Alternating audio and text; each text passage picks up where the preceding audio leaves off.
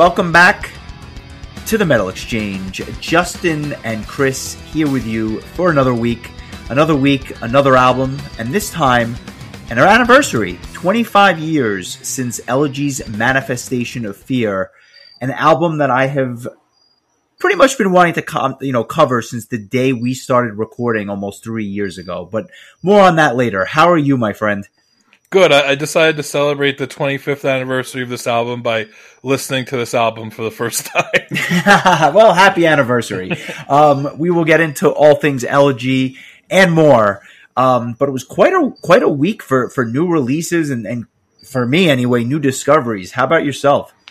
Yeah, a lot of good stuff. Um, I listened to the new Edu Falaschi album in its entirety today, um, and it was very good. Very, um, there were parts of it that really harkened back to uh, old Angra, even like pre Edu Angra, like some Holy Land here and there. It's got kind of a um, a real kind of uh, I don't know what the right word is for the, the vibe like even just the the theme of the album is very like ancient um has like an ethnic flair to it yeah yeah like ancient it. south american ethnic flair kind of deal but yeah it's really good I, I, like it a lot i'll definitely be revisiting that but um bunch of new singles too um I, I just realized today that serenity has an album coming out later this year uh, called Nemesis AD.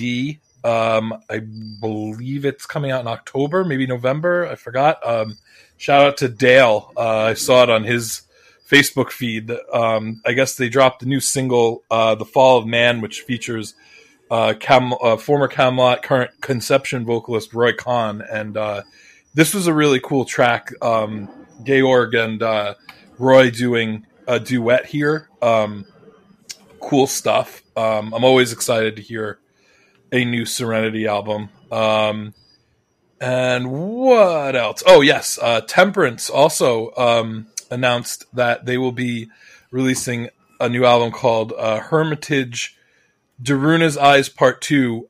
I don't remember Daruma's Eyes Part 1. I may have to ask around about this, but um, this is the first um, album that they'll be doing with uh, Kristin Starkey as their uh, female vocalist. They have a female and a male vocalist. Um, and uh, the single Daruma is quite good. Uh, I liked it a lot. I thought it was really good. And um, I guess I will also just mention that Vola has a new single called Paper Wolf that came out the other day, and that's really good. Um, I'm not sure if that is in advance of a full album or just a just a single for the sake of dropping a single. But um, I thought I knew all the Vola songs after our uh, retrospective, but they decided to throw a, another one in the mix. So um, all, a lot of good stuff. Um, how about you? There was quite the lull for me for quite a few months. I think maybe two or three months where I just didn't see the volume of, of top quality material coming out but I'm back on board. Uh, this this week was fantastic. Um, I listened to most of the stuff that you had mentioned, you know, before. I thought the Vola was excellent. Um, you also told me about the new Secret Sphere single um, that I think came out earlier today. We're recording this on Thursday. Uh, the song was called Jay's Seren- uh, Serenade. I'm sorry, Jay's Serenade. It's coming out um, on the album Blackened Heartbeat, I believe, later this year on Frontiers of all labels. And it reminded me a lot of the old Secret Sphere sound, um, not just because Ramon is back singing, but just because of the speed and the structure of the songs. Um, all the old Secret Sphere songs from the early 2000s, this is like right in that vein. So if you're a fan of that stuff, you're going to thoroughly enjoy the single. I obviously haven't heard the album yet, but very, very interesting stuff. Um, and then two other things that I just kind of stumbled upon. The first is a band out of Scotland called Crown Solace. They just came out with a new EP called Animus. I don't know how to describe this thing, but the closest I'll the closest is think of Tarja singing on an old Nightwish EP, albeit done by a male vocalist. I'm not kidding you. I think that that's probably the cleanest way to say it, with some growls thrown there, thrown in there as well. I, have never heard anything like it, and and at this point, I don't often get a chance to say that, but this is something else. I'm to check out the rest of the EP just because I'm curious to hear what the rest of this thing sounds like. Yeah, some of the it's it's very heavy, and um, some of the the uh, heavier growly vocals kind of mixed with the the operatic style really kind of reminded me of Therion. Um, but yeah, this is interesting. I'd like to give the rest of the EP a listen as well because this was really interesting, and uh, I appreciate that you brought it to my attention. Yeah, absolutely, and something in a completely different vein. A band out of Germany called The Circle came out with a really short album called The Awakening. It's only 33 minutes, but I think it's a full length release. It's not really an EP, although I guess reasonable minds can differ. This thing was blew me away, like to the point where I'm going, I want to listen to it a second time again as soon as we're done recording. This was like doomy black metal, but very proggy, almost like, um, uh, like Ne Obliviscaris from Australia. In fact, um, some of the guys from that band get do guest spots on this EP, and it just had enough melody to really make the heaviness. I don't know, like I don't know. It just it just hit me in all the all the right spots. I I am going to spend some time with this, and if it's any indication, it's going to be on my album of the year list. That's how much I enjoyed it after one listen. And although it's very dense, um, by the same token, I think that there was so much that you can probably glean from this listen after listen that I just have to go back to it. Interesting. You'll have to uh, post that so I could give it a give it a listen. Yeah, it's I, I, I don't know that it's going to be in your comfort zone, but I think it's something you might actually enjoy, despite the heaviness, because there is so much melody to really sink your teeth into. So, just a couple of things that I, that I'd heard this week in what was otherwise a really really good week for music. Yeah, um, I still want to give the new Sierra album a listen, and uh, tomorrow the Mark Hudson solo album uh, gets dropped, and my friend Rich Smith, um, former drummer for Power Quest, and uh, I believe he was also in IMI um, with uh, ZP from formerly of Dragon Force. Um, but uh, yeah, I'm excited for this. The one single I've heard was quite good, and uh, so Rich is excited, and so by proxy, so am I. Um, so sounds like uh, should be good stuff. Um, but yeah, it, it looks like uh, as you predicted earlier in the year, things will probably ramp up in the fall as far as releases go. But it has been kind of nice to just have a little bit of reprieve to, to catch up on things, and uh, I feel pretty good going into. Um, going into the ProgPower season, uh, I, I, remember last year uh, with ProgPower being in June, feeling like I was absolutely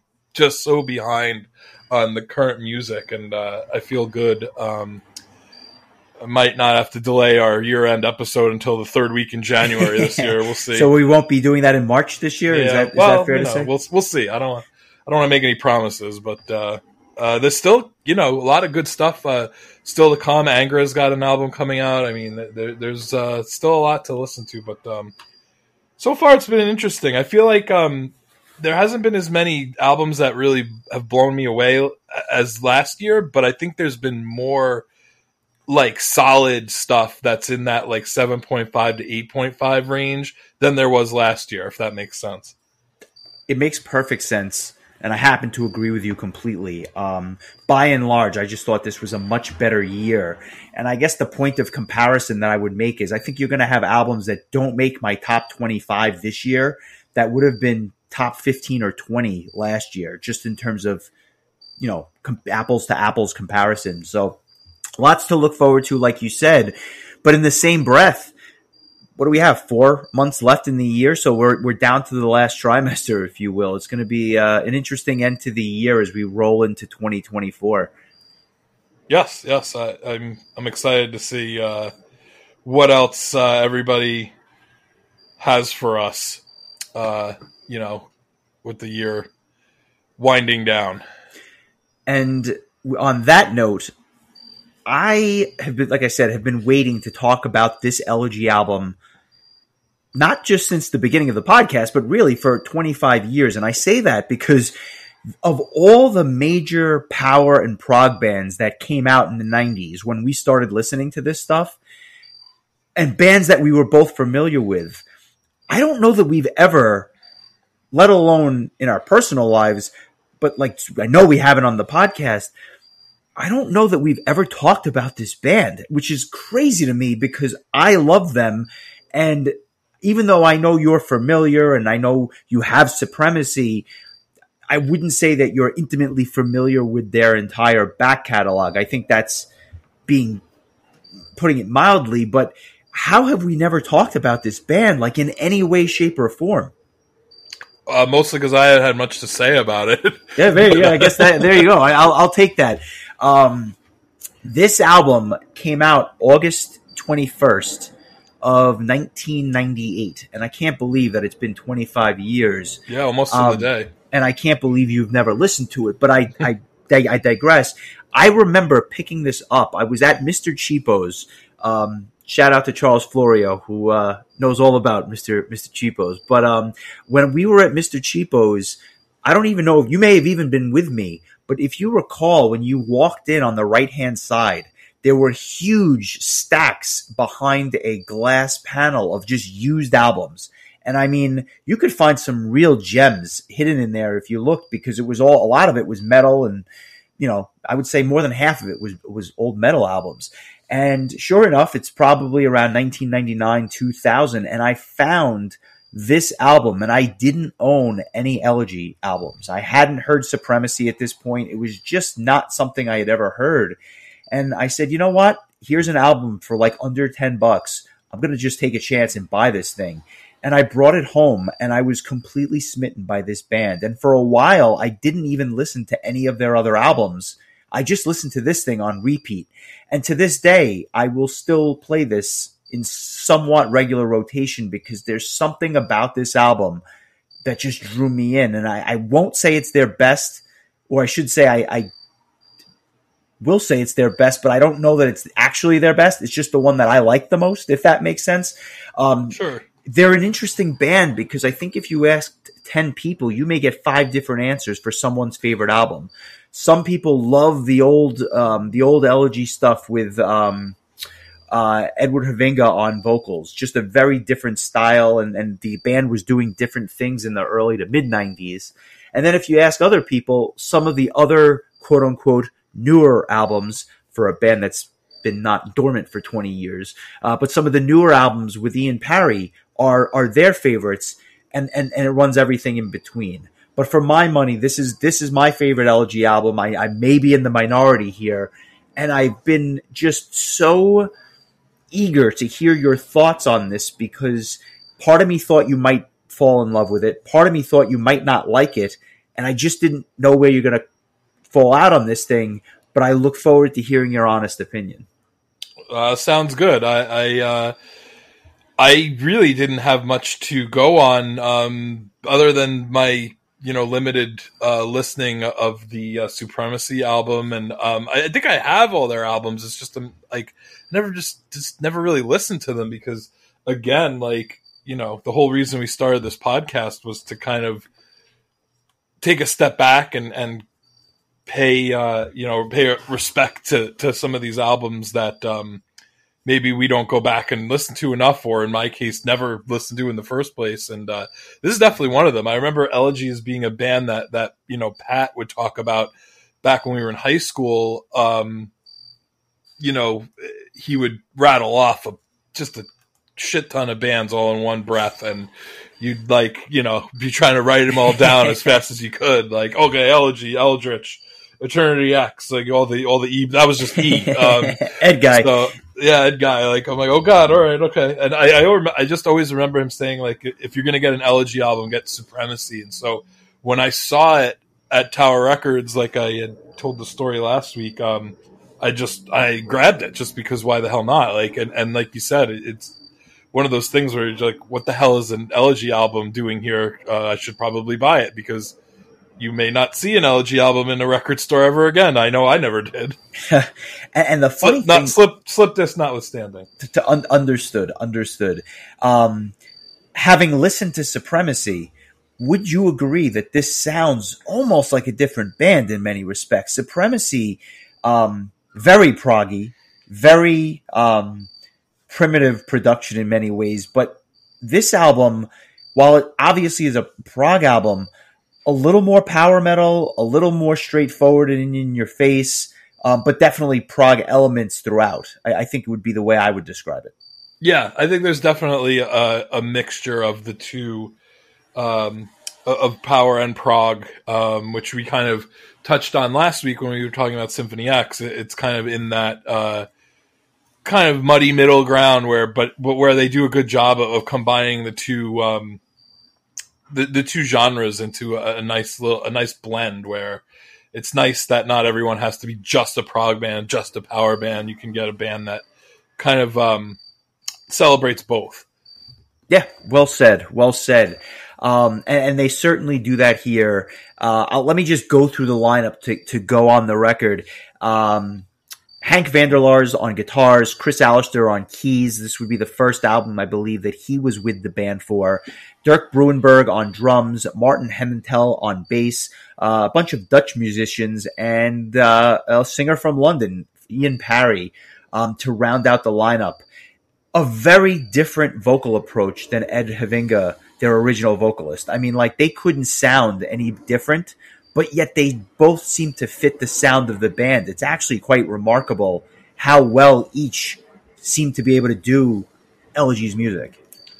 Yeah, I, I guess it, could be compared to like a Helloween type of situation where, or even a Van Halen if you want to go there. Like, sure, two vocalists that couldn't be more different but fit in their own way, and so I think that's a good way of putting it. And and uh, some of these guys that you just mentioned are are back with uh, Elegy uh, has officially come back, uh, or they've reunited with Ian Parry's vocalist. Um, different drummer, their drummer from 2002, uh, th- is back with them. Um, and, uh, and, Hank van de Laars, who you mentioned, uh, had left the band in, in 1999, and then he is back um, with the band. And uh, Gilbert Pot, who is their guitar player through 95 has also um, returned uh, to play guitar and keyboards but uh, yeah in many uh, ways this is kind of like the old supremacy lineup but with ian parry on vocals if i'm yeah being like... i'm really curious to see what uh, they they come up with because um, it has now been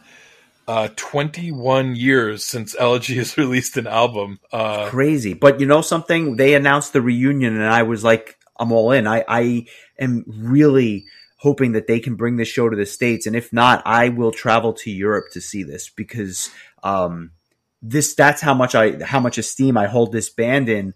And I'm not trying to oversell an album that people may not have had heard. And again, other people may say, "Oh, it's it's good or it's fine," but there was just something about this album that just hit me in all the right spots. And as I listened to it multiple times again this week for the thousandth time, I still get that same feeling I did when I first heard it, which is a testament in my eyes to the strength of this particular release. And quite frankly, I, I've done many deep dives into their back catalog and I like a lot of their albums. I love this particular album. Nice, yeah. It's, uh, I, I'm looking forward to talking uh, to you about it. I, I, made a point to not really show my hand at all uh, in the last week. Um, we have not discussed anything about this album. Um, oh no! When I said that we have never talked about this band, I I mean we've literally never said two words about this band until this episode. Yeah. So uh, yeah, looking forward to it. Um, I also listened to uh, next week's album today for the first time, and uh, that's going to be interesting. But we'll go into that uh, towards the end. I'll, I'll, tell you something. Getting these requests on Patreon, and, and for those that are listening for the first time, consider joining our Patreon. Um, all the info can be found below in the feed. I will just say that it helps um, us continue the show, which we sincerely appreciate. But the next week's album, which we'll reveal as we always do at the end of the episode, is a real trip. I mean, one of the most interesting short pieces of music that I've ever heard, and yet part of me is like I don't know what to make of this, and part of me is enthralled. I like it's just it's it's a fascinating piece of music, but we'll we'll get to that at the end. Yeah, gonna have to listen to that a couple more times, to, to, to say the least. But that being said, El, uh, Elegy's Manifestation of Fear, as I said, it came out 25 years ago. Um, a concept album, believe it or not, which I don't even know that I realized until we kind of got into it this week. Um, without getting into too much depth about um, the story itself, because admittedly, I am not a thousand percent sure as to like the whole backstory there. Um, this thing kicks off 100 miles an hour with a song called Unorthodox Methods. Um, every song on this album is has a, a, unique flair to it, in my opinion, and and it really starts off with this very brief intro, and then it goes into this absolute monster riff. Um, this is a song where Ian Parry just completely shines through, even though he sings absolutely nothing. Um, as I mentioned, like Ed Hovinga, this is a perfect opener if you're looking for one of those bangers to start the thing. It has elements of these cheesy backing vocals in spots, um, but it doesn't take away from the, the power and the force behind this tune. And I, you know, we talked about progressive power metal last week. This to me is a song that actually defines the genre because it, it blends both so well. Uh, yeah, I, I, I absolutely agree. I um the first thing that I thought of was um this sounds Yngwie esque. Like it has mm. a hmm. neoclassical kind of vibe and and I don't call me crazy, but Ian Parry sounds like he would be a fantastic Yngwie vocalist. Something about his style I think really fits that.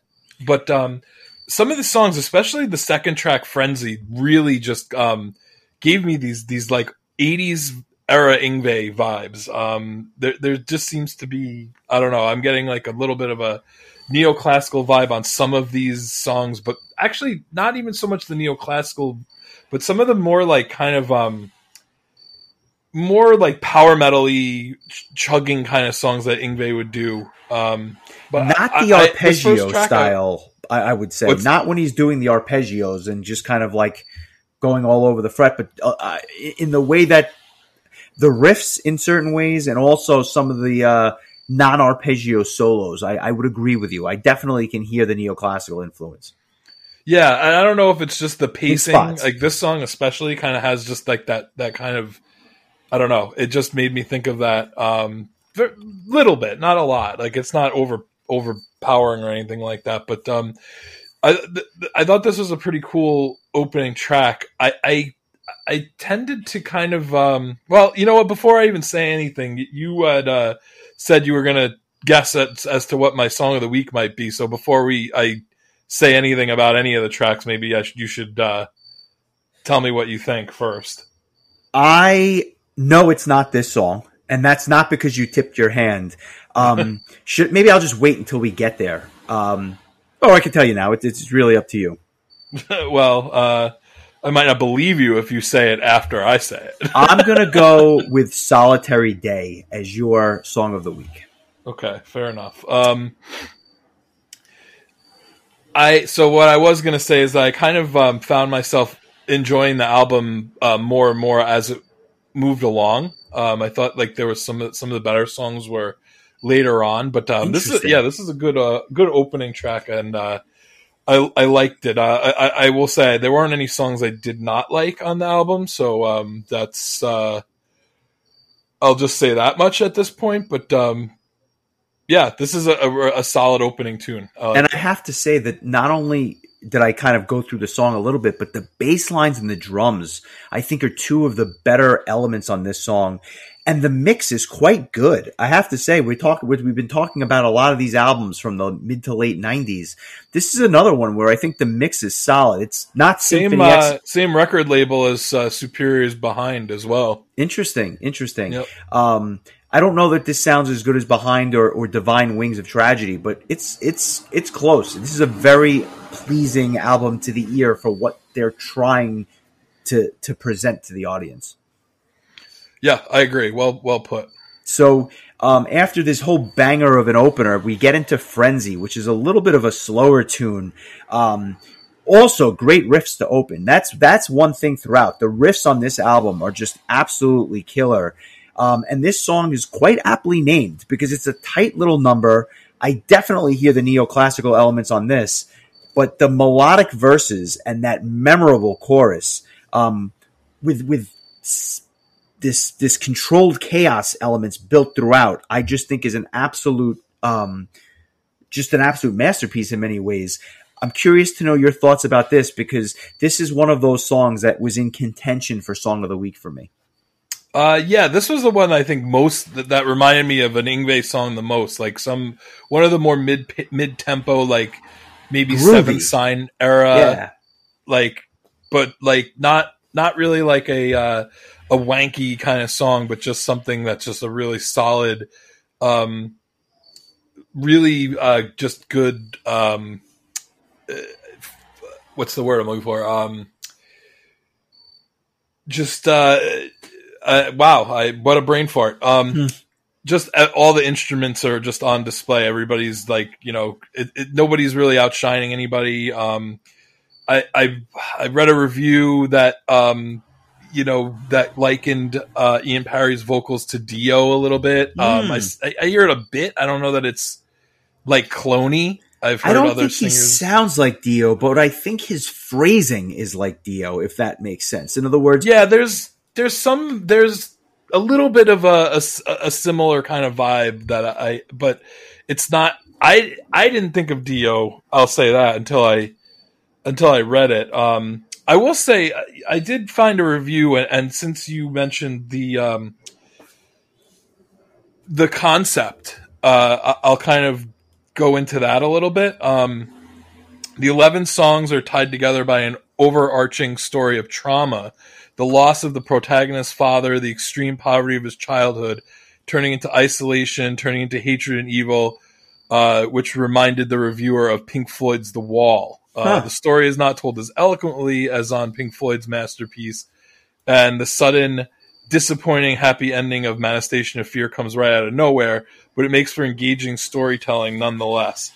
Uh, the concept probably also contributed to shaping the songwriting in a way that feels nuanced and dynamic, as it should be when you were writing about a complex psychological drama, which is a big plus compared to some of the band's previous records. So, uh, just a little something to kind of co- paint a little color on the lyrical. Content. Well said. Well said. Um, and that uh, that comes from uh, Lu- Lucretian, uh, who wrote this review for the Metal Archives website. Interesting. I uh, I, I, appreciate the the color because I, I really had no idea. But um, the song itself, what did you think of? Um, what did you think of the second track, Frenzy? It's solid. Um, I, I, liked it. I, probably about even with the first track. It's a good tune. Um, I, I, thought it was good. Um, some of my favorite songs we haven't quite gotten to, and I'll make sure to point them out when we get there, though. See, and, and I'm going to say that this is interesting to me because I thought you might get a little bored towards the second half of the album because I'll be the first one to admit I think that much like Symphony X, the first four songs for sure. But even like the first half of this album, I think is uh, better than the second half. Not to say that there are songs in the second half that I don't like. I like every song on this album. But I think that the first half is just so strong that the second half takes a little bit of a step down. And that's what prevents it from being, you know, a 10 or, or a 9.5 or something like that for me. Um, it's close, but it's it's not quite there. But I, I do think that there is a bit of a drop off as you get to some of the songs towards the end. Yeah, I, I like I've said before, I'm gr- I'm growing in lots of different ways, and uh, I don't know. I I, I think um, your initial thoughts of of how I would view the album was probably true the first couple of times, but the more I listened to it, the more uh, you know that reviewer used the word nuance, and I think a lot of the nuances really kind of um, jumped out. St- yeah, struck me uh, as I listened to it more. I'm glad that I, I that um, I gave this album uh, a couple more listens than um, than I might have had we like recorded this two days ago. Um, so I think I got more out of it by listening to it a couple more times. But um, I thought the next track, um, Angel Without Wings reminded me, at least the beginning of the song, reminded me a lot of Queensryche. Dude, I am so happy you said that. Um, I have a lot to say about this song, but let me just start by saying it's my song of the week. Um, so I want to I want to give it a listen, and when we come back, I'm going to tell you why I couldn't agree more with you.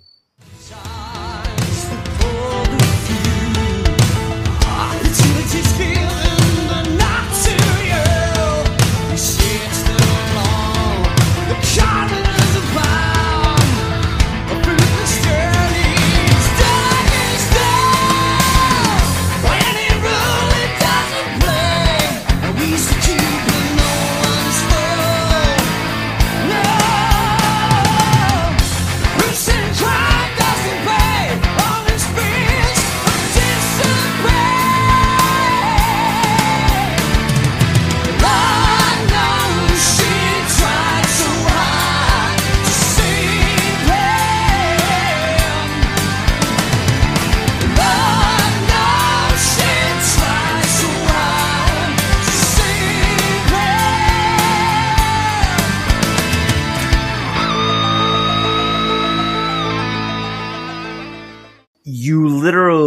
took the words out of my mouth. I think that this is, in terms of pacing, very similar to Frenzy. It's more of a mid paced tune, but I love how the keyboards help complement all the instruments. They, the keyboards on this one really pop to me. It almost has like a power ballad feel. And I think the reason I love it so much is that it could have been on Operation Mindcrime. And for that alone, you know, obviously I think that's a perfect album, but I, I hear the Queensryche on this and I don't think I've ever realized that I thought it sounded like Queensryche until this week. So for you to kind of pick up on that during your first listen, I found that to be, um, really poignant in many ways. Um, and this track just hits me so hard.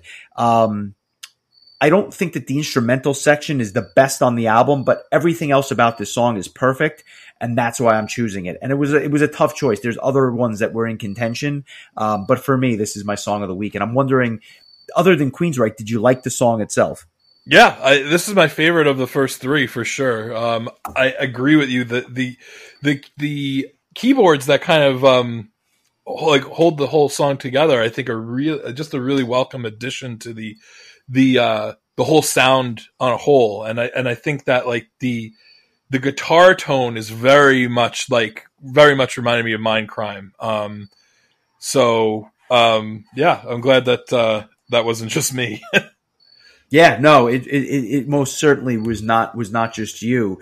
Um, and, and as we get into Savage Grace, the fourth track, I would put this up with with those first three. It's it's another riff based banger of a tune, um, but the drums pop for me on this, and it's it's heavy it's kind of dark and, and it certainly fits with that theme you were talking about earlier.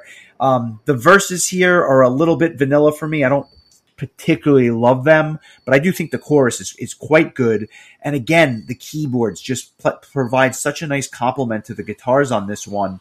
Uh, it's a very enjoyable tune, maybe a half a step below the first three, but very enjoyable.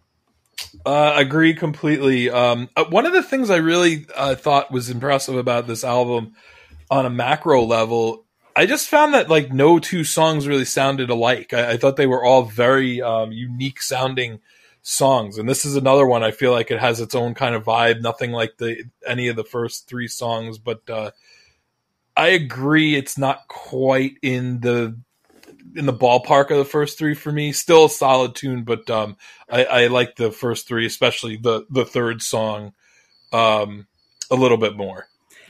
So, to that end, as we get into Master of Deception, um, you know, now we're like midway through this this journey. Any thoughts on this particular tune? This like just kind of reminded me of you know, while I'm not going to say that I thought Dio Dio Dio when I heard it.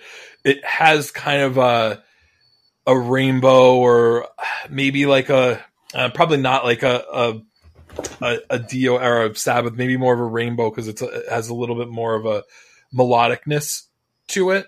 But um, I, I, like this song uh, quite a bit. I like it more than the previous track. Um, the I feel like the the drums really keep the pace going at, at this nice click. Um, it has a nice like, cadence to it, doesn't it? Like yeah, and, way- I, and, I, think that the, the chorus is really catchy too. I think this is a good, a good, another good tune. What what I like about this is how it's it's got this ominous sounding beginning, but then it's really kind of an intriguing tune because it's a little bit slower pace, but then the the, the chorus picks up and then it slows down again you know, during the next verse. And then when the second chorus kicks in, it gets faster. And, and I like the cadence to it. There's something about it that's really, really interesting. And just, you're, you're spot on with this one again. Fantastic drum fills throughout this entire song that really just kind of drive this thing forward.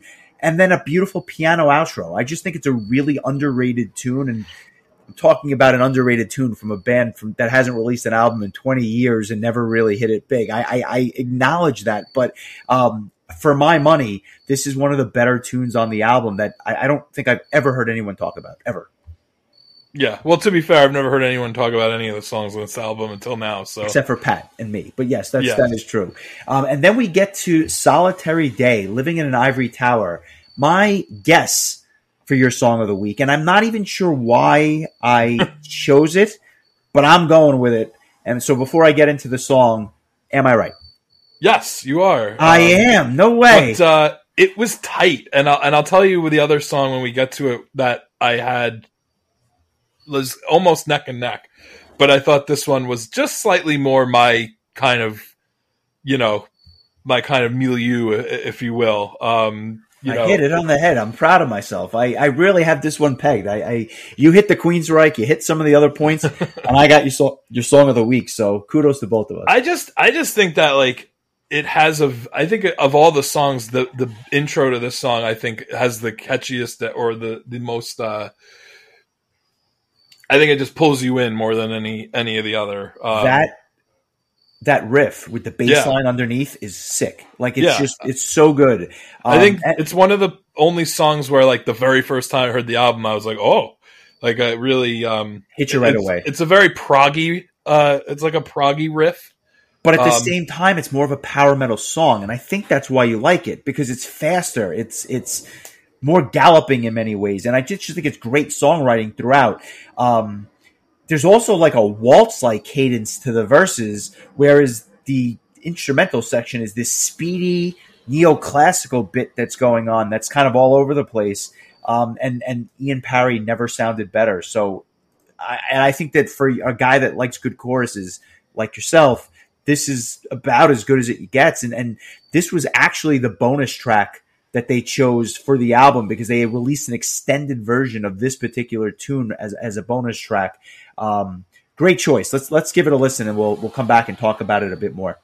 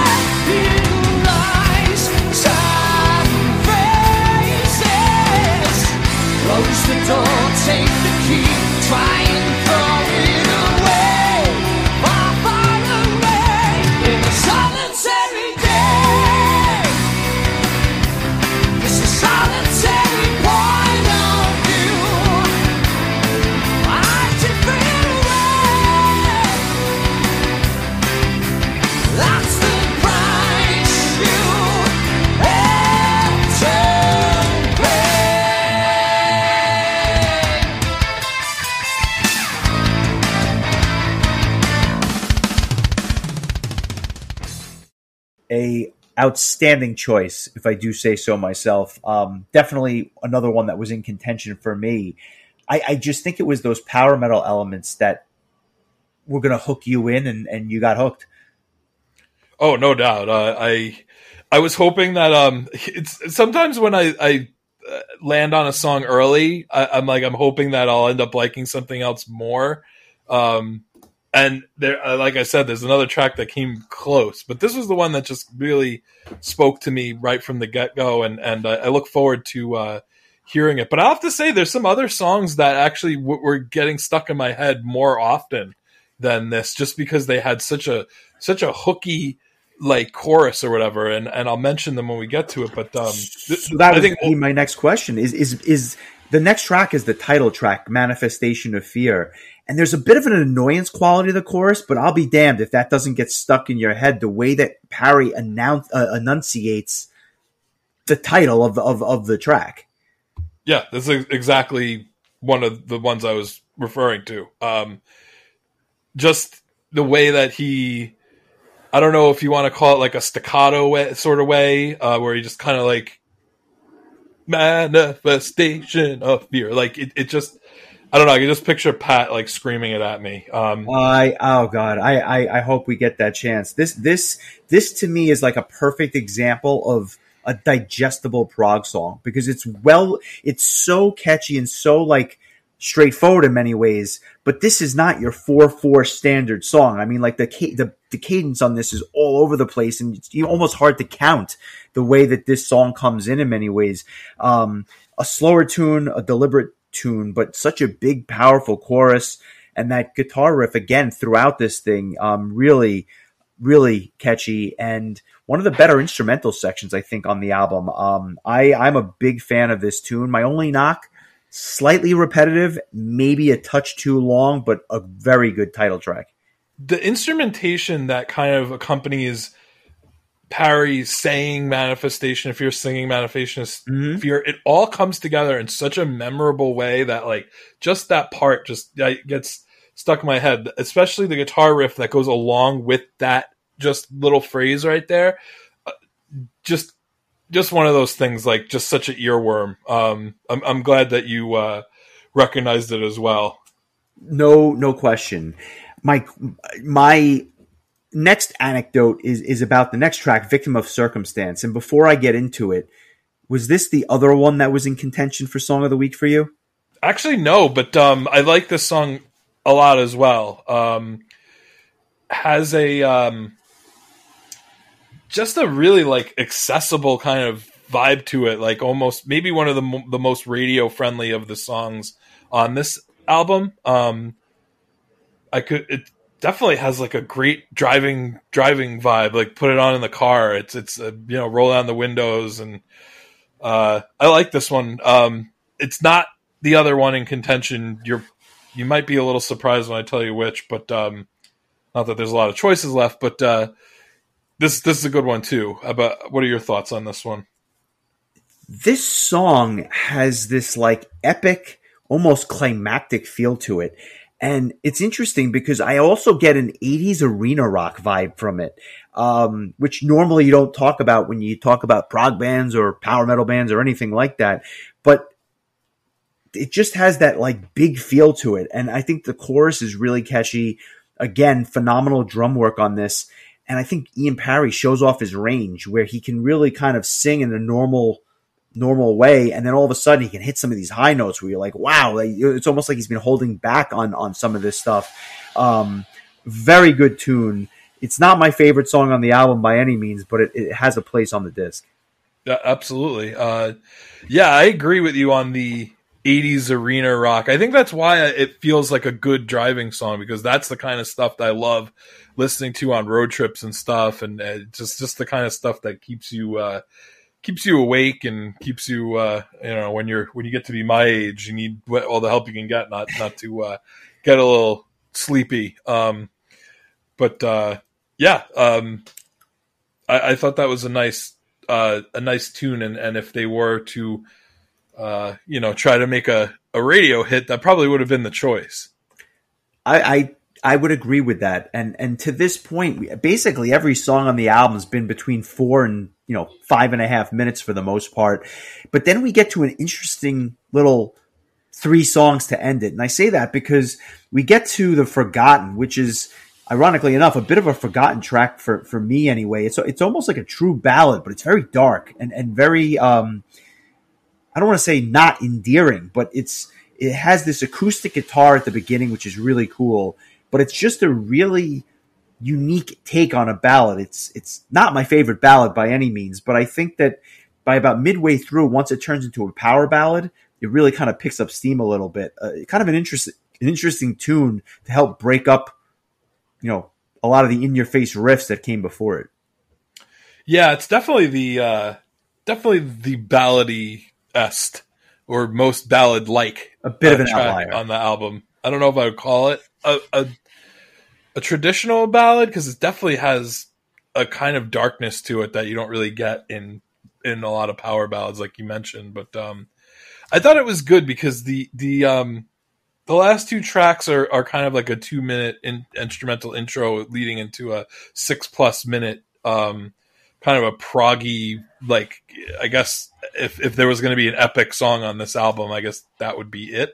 So I feel like this is kind of a good song to lead into this this last you know eight and a half minutes or, or so of um of the album. Um, although I have it made me laugh because I was listening to this and um my girlfriend walked in and, and when he was saying you got a fight on, she thought she he, he was saying you got a Fido.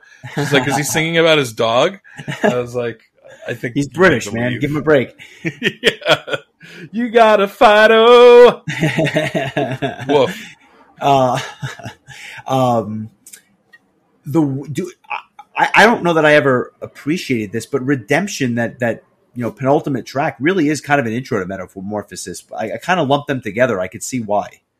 Yeah, I actually have them on my computer as one track, which hmm. I guess when I first got the album, it just felt like they, you know, I, I, I used to always like kind of link the these kind of little instrumental intros to the songs because I would shuffle stuff so much that I wouldn't want to hear like one without the other. Um, so that was kind of my sense about this even before I really listened to the album, and it seems to make sense. Um, the first two minutes or so is like a very um, almost like a it kind of reminded me a bit of like scenes from a memory like this like really dramatic proggy kind of intro um not quite the you know jordan rudess esque uh you know mastery of the keyboards but just a really um just a really like uh, dynamic and um, almost uh, theatrical kind of intro leading to this this kind of meaty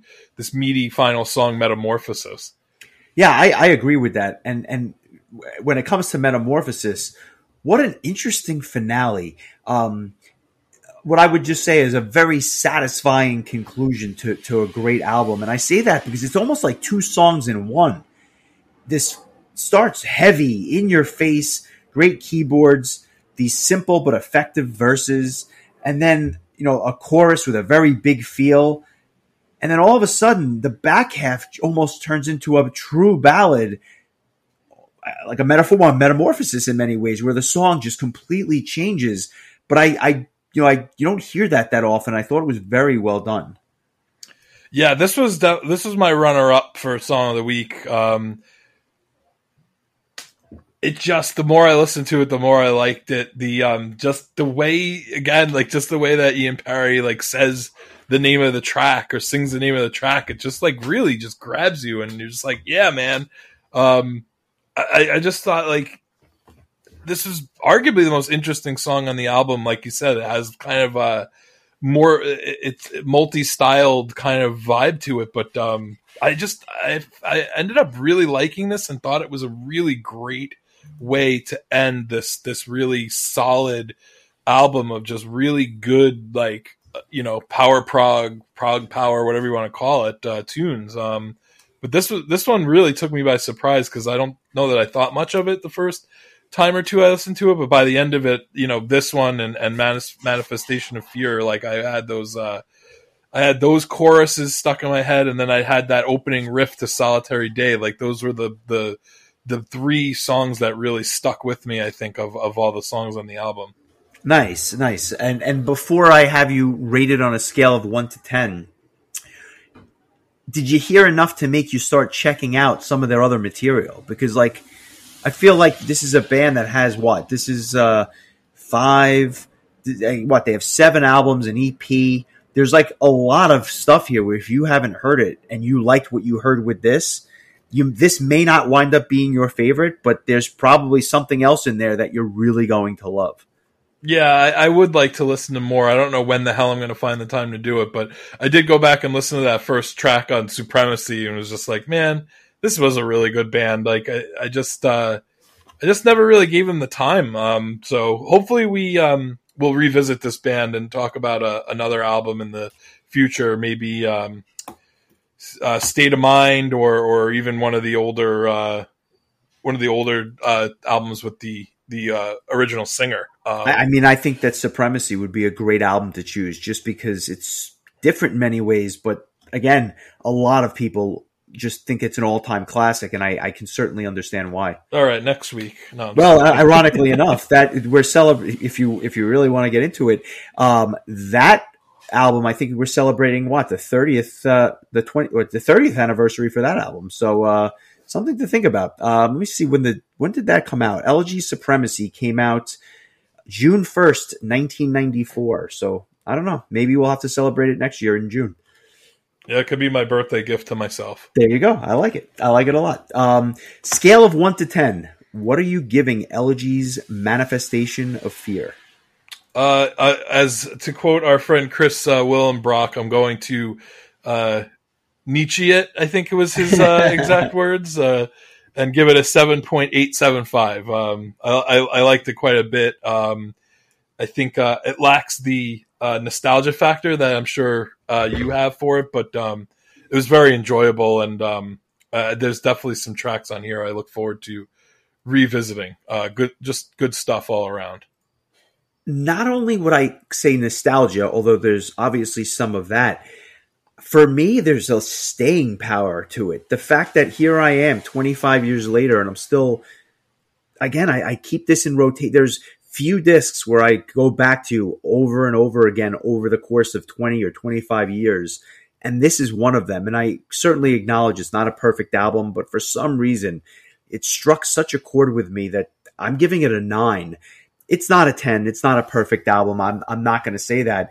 But in many ways, it's kind of a desert island disc for me because if I had to pick 25 or, or 30 albums to, to bring with me, I get a lot of joy out of this, despite, you know, certain songs, which I wouldn't say are perfect songs. There's a lot that I love. So it's a 9.0 for me. Yeah, at um, least it doesn't have Pharoah on it. Yeah, there you go. Uh, the flack we got over that comment. I mean, I'm I don't change my mind for anything, but my God, apparently uh, people. I'm, I'm just going to double down on my shitty opinion. So.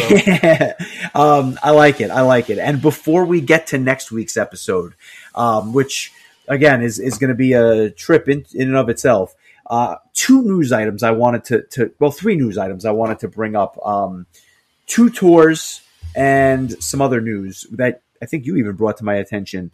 The first, Soen, not Vola, but Soen is going on tour and they're doing a nice run of U.S. shows, which I was really happy to see. Um, this band is simply put starting to kind of blow up a bit. They're doing a long run of shows in the United States. They're doing um, their first show May 7th, 2024, starting in Chicago, uh, basically hitting all corners of, of uh, the U.S. and Canada, and they end in Denver um, on June 9th. So more than a month of shows. Still haven't. you're not kidding when you say all corners because they're coming to my town, and so when bands come to my town, then you know they're hitting all corners. Yeah. Um, I will probably pick a Soen album at some point before this, trying to encourage you to go see the show. Maybe we'll do the new album. I think that that could be cool um, because I know that's coming out in the not so distant future. But uh, great band, happy to see them on tour. And another band that is, is going out on tour, which I admittedly know nothing about, but I checked them out. I'll, I'll, that's why I bring it up. But this October, Suicidal Tendencies is going out on tour, celebrating 40 years since their debut album. Um, they're doing uh, a handful of shows uh, in the Northeast and in, and in California before they head over to Australia later this year. I've never heard anything by this band, but they're playing Terminal 5. So obviously there must be a bit of a draw there because that place holds 3,000 people. Um, and then I checked them out and I've never heard anything like this. It's thrash with like a hardcore element to it. Really, really interesting stuff not the greatest thing I've ever heard, but I'm kind of curious to check out more. And I always remember Zak Stevens wearing the Suicidal Tendencies shirt on like the Live in Japan DVD from the mid 90s. So Uh, obviously, he was a fan as well. Have you ever heard anything from these guys? Uh, th- this is definitely a gap in my knowledge base. Um, with the um, the one exception of the uh, the song "Institutionalized," which was um, from back in the early 80s but just because it had such a classic music video i'm not sure if you uh never saw it.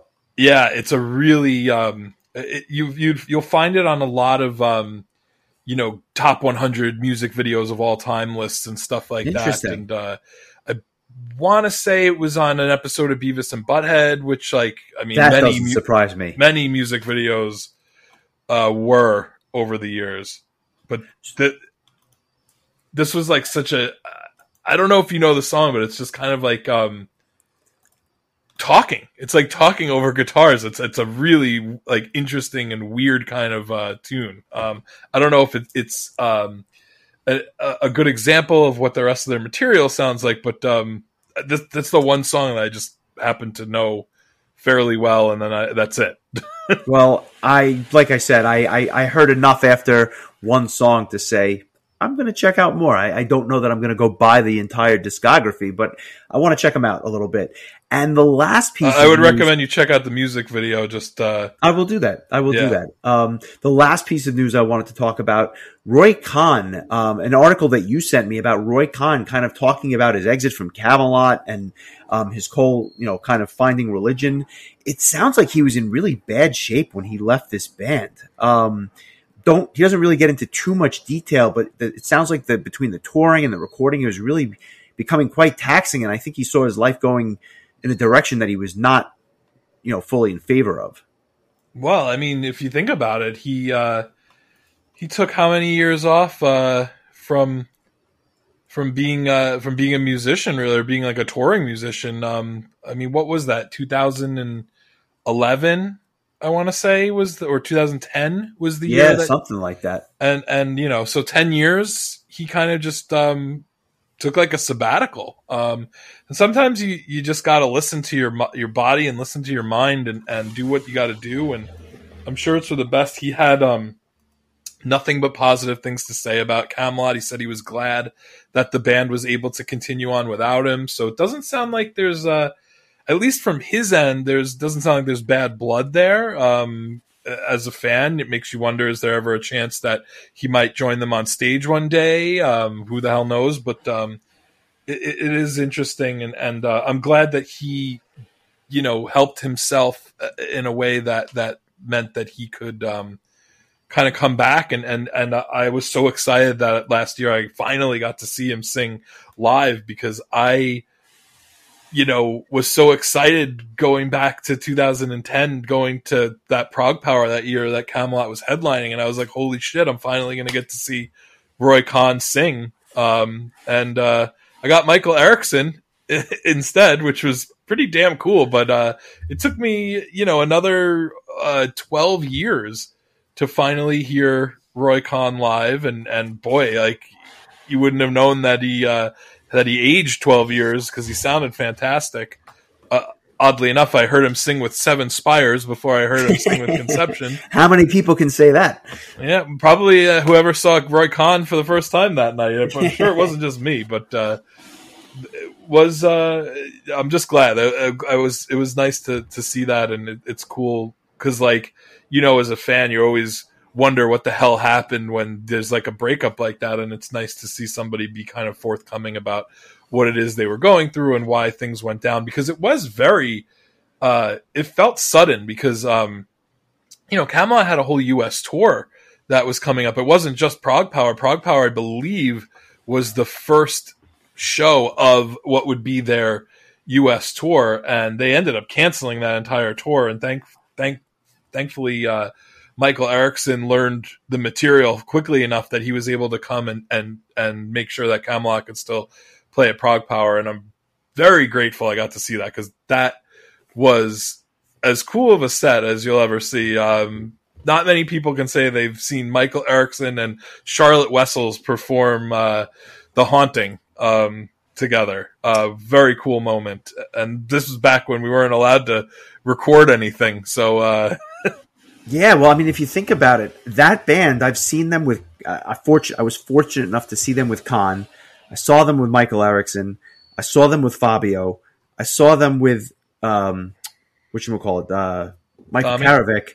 I mean, like I've seen so many different incantations of that band, but uh, I'll be seeing them again in two weeks. So I guess I guess it's uh, you know they This they- time with the uh, Melissa. Bonny. Yeah, there you go. So I've actually I've I think I've seen that too. I saw that on uh, seventy thousand tons. So But have you seen them with Mark Vanderbilt?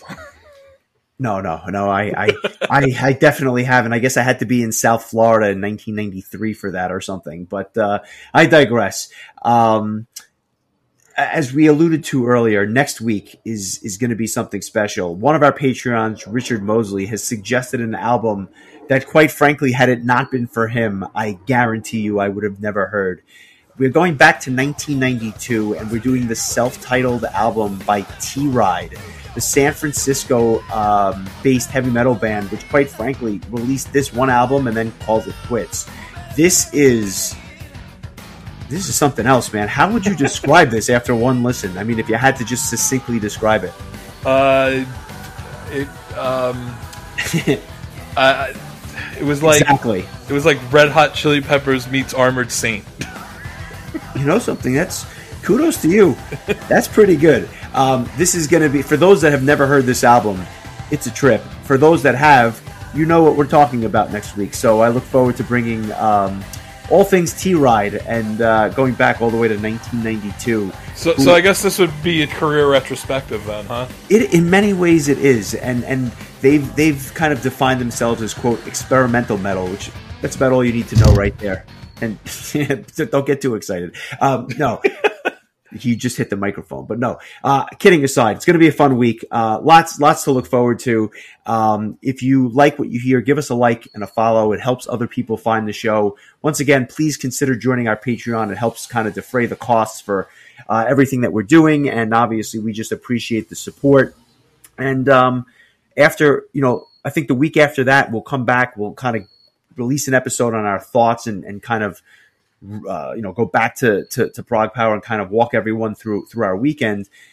And I got to be honest, man, I feel like it's been a long time since I've heard a, a, request of yours. I know we did Symphony X a couple of weeks ago, but um, I look forward to hearing uh, your next request as we get to mid September. Yeah, I, I feel like I need to start taking a page out of your book and start um, start a list because I have no. The list is just this construct floating around in my vast brain of chaos. Uh, so iPhone notes. Works yeah. I know. I use it for many other things, uh, except things that are actually useful to me. But um, yeah, it's. Uh, I, I also think it's kind of fun to just uh, keep you on the edge of your seat and keep, and then just kind of just see how I feel when the time comes to to make a choice. And uh, sometimes something just sits. Like I, I kind of had Divine Wings was something I felt pretty strongly about for uh, like probably the better part of two weeks. Um, I have uh, I actually have something I want to do later this year that I have in the back of my head, but the the hope is is that I remember. Uh, so, um, but uh, yeah, um, there's just the, the like I said, and I, I'm a broken record, but uh, the great thing about this podcast is that there is just no shortage of things to, to go by, and and uh, again, like it's great to get these requests because, like you said, I don't think I've ever ever would have even heard of T Ride um, without Richard requesting it. So, um, you know, another uh, another thing to add to the the education. But um, yeah, uh, there's so there's just so much to cover, and uh, I, I I don't as of right now I don't have the slightest clue what uh what I'm going to choose next. But uh, God knows when the time comes, I will be ready. Well, when inspiration hits, we will all be ready. So enjoy the week, my friend. We come back next week with T Ride by request. Not And, uh, no, no, no, no, not not that at all. Uh, enjoy the week, my friend. I will talk to you soon. Alrighty, take care, buddy. Somebody